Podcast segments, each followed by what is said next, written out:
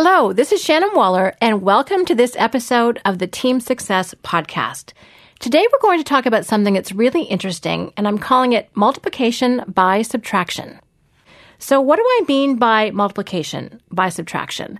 Well, what it means is that when you subtract a wrong fit team member from the team, all of a sudden everyone's energy, their productivity, and their positivity goes up dramatically. You multiply results by subtracting the wrong person.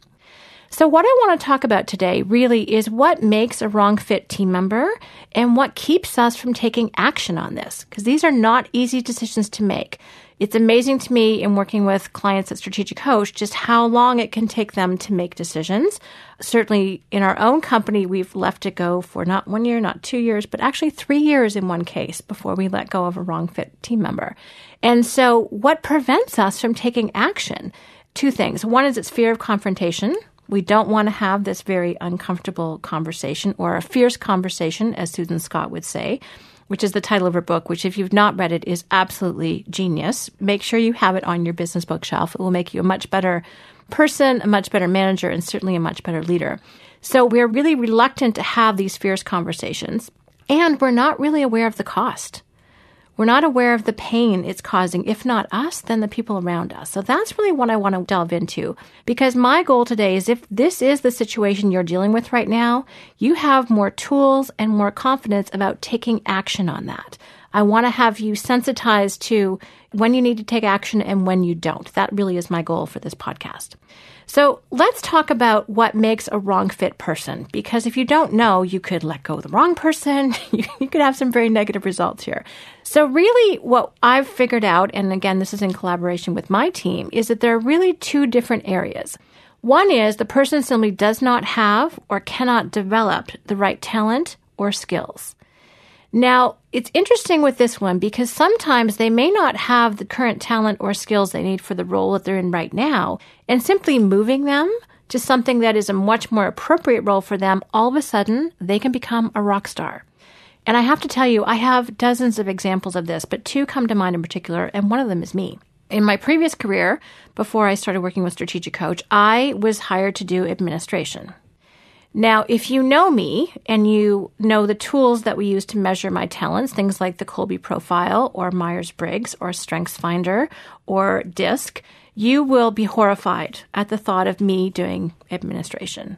You'll know that it all happens at the last minute, that attention to detail is not where my brain goes, and you would be, oh, oh no. now, did I get my job done? Yes. It took me a long time.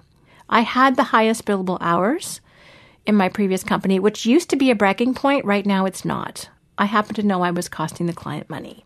Now, we didn't have those testing tools available then, and I was not self aware in my early 20s. that was something that I thought I should be able to do it. I thought I'm smart and I should be able to figure this out. And I did. It just took me a long time. It was not my natural course. When I moved over into work that was far more suited to my personality, to how I problem solve, I was exponentially more successful. In that case, I actually subtracted myself from that team. So they didn't have to do it for me, which was just as well. In fact, they loved me because I did have the highest billable hours and I was a good person to work with. But I knew for me that I couldn't grow. There's another person in our company who was again doing administration, who's actually now one of our number one salespeople. And we had tried her in a bunch of different positions, including accounting, including graphic and form design. And now she is seriously one of our most senior, most mature salespeople. She is incredibly successful. She is brilliant at doing presentations, has one of the highest closing rates in the company, and is a rock star in that regard. If we had not been willing to experiment and to try, then she possibly could not be here and we would be poorer as a result. So sometimes just having that willingness to actually delve deep into who is this person? What talents and skills can they bring to the situation? How can we move them to a much more appropriate area? Then you can find that right fit position for that person. So you have to find the square peg and the square hole for them to fit into. That really is the goal there. Other people, frankly, that isn't the case. Either they can't grow with you, they may have helped you get this far in terms of your development as an organization, but they can't help get you to the next level. They've tapped out and you have a different path, you have a higher path, and that's not where they're going to go. then you need to call it. What you really, really don't want is for someone to quit and stay. That costs you a lot of money. If they were a right fit before and they're no longer a right fit, it's costing you and it's costing them. The other time where I think it's actually very urgent to take action, as well as the quit and stay scenario, is when the person that you're thinking about is not aligned with your values. They don't have the right attitude. And this is where the real cost comes in. I mean, someone doing the wrong task is fairly obvious because you're not getting the result. But someone with the wrong attitude pollutes the water. There is a massive cost to this. Their attitude, their little snide comments, the way that they treat other people, the way that they talk about the company, the way they talk about your clientele. None of it is positive. It actually pulls everyone else down. It's interesting. I was talking to a colleague and he was actually going to, he was working in an office space, which wasn't his normal, and he was sitting beside someone in his temporary office space who he said was just awful. Technically, she's brilliant. She's extraordinarily good at the tasks of what she does, but how she relates to other people is atrocious. He even went and talked to her manager. It's like, if I had her on my team, I'd fire her.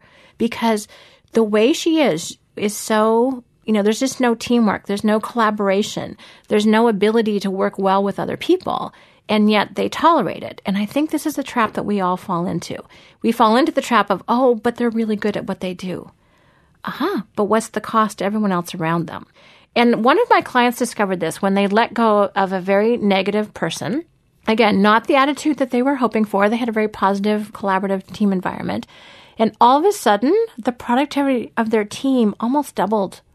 They were one person short. Their productivity should have been compromised. In fact, it grew because they didn't have that emotional weight weighing them down. They were more than happy to take over that person's position. Yes, it meant a little bit more work, but then they could get it done in a happy, in a positive, in a collaborative way, in a creative way.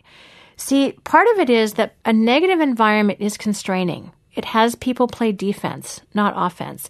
It has people hold back their creativity because it's risky. You put out a good idea and someone else maligns it or makes a snide comment. Unless they're joking and you have a good relationship, you're not going to make another suggestion. It's not safe.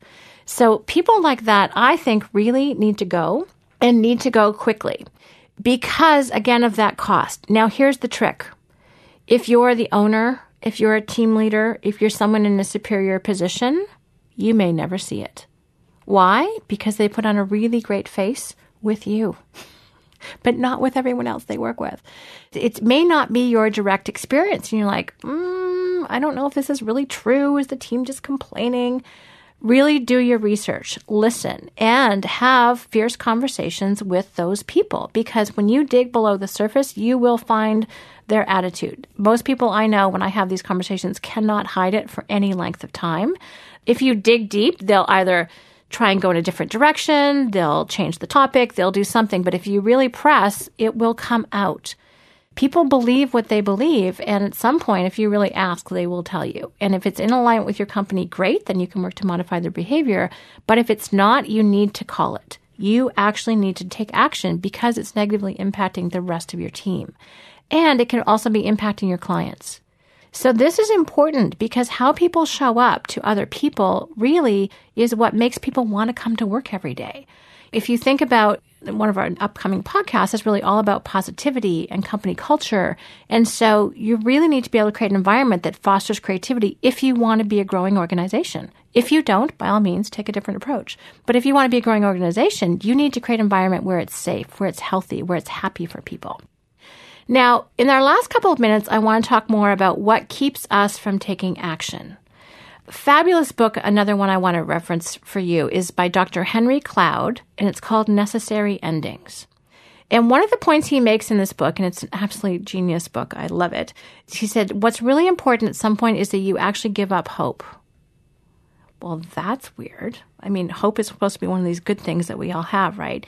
He said, Well, that's when you're actually willing to accept reality and take action when you hold on to hope, when you think that the person's going to improve, when you, you know, are holding out this possibility, at some point you need to realize actually they're not going to change.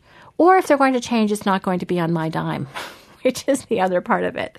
So I think one of the things that we all need to be willing to do is have those conversations to be able to call it, to be able to sit down with someone and say, I've noticed through your behavior that your attitude, your value system is not in alignment with ours.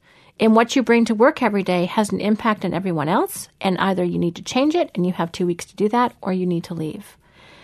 And most people are kind of flabbergasted that you will actually have that conversation because they think they can get away with it. And frankly, they have been for a very long time three years in our case. So finally, when they do shift, when they do move out, all of a sudden people can breathe again. A couple examples. One person in our company had been a rock star, had been fabulous, but at some point she moved into a role where it was not her unique ability, was not what she loved to do and was best at. And how she set things up made such messes and created such complexity for the rest of the team. It was just extraordinarily complicated. Did we take action on that? No. We waited, hoping it would improve. Little course corrections here and there, nothing stuck. Finally, we did take action after lots and lots of time and lots and lots of money paid. So that was an interesting lesson. Fire fast is one of the rules that I've heard, which I think is really true. The other thing that needs to happen sometimes is that you just really go, okay, there is a cost to me. There is a cost to the team. I need to have this conversation. I need to do it. You just have to talk yourself into it, even though it's challenging. A lot of us really love to avoid confrontation. And we do that and we get busy and we do other things, but I want you to do what Dr. Henry Cloud says and give up hope. I want you to take a look at reality. I want you to take a look at the cost. And I want you to think about, okay, this is going to benefit a whole bunch of other people. 10 minutes of challenge or stress for you, even if that's what it is, is going to result in a much bigger uptake afterwards. So again, I just want you to take a look at things and make sure that you are dealing with reality of your team. Who's really on board? Who are your contributors? Is every single person on your team contributing to the value and creativity and positivity of everyone else or not? Are they just doing a job? Are they technically skilled but acidic to work with? You need to take a look at that. It's something that is worth paying attention to because Otherwise, it is pulling you down. And if you want to experience a multiplier in terms of results, if you want exponential growth, which I do, and if you want simply just to have a more positive work environment to come into, then multiplication by subtraction makes a ton of sense. I hope this has inspired you to take action. And as always, thank you very much for listening. And here's to your team's success.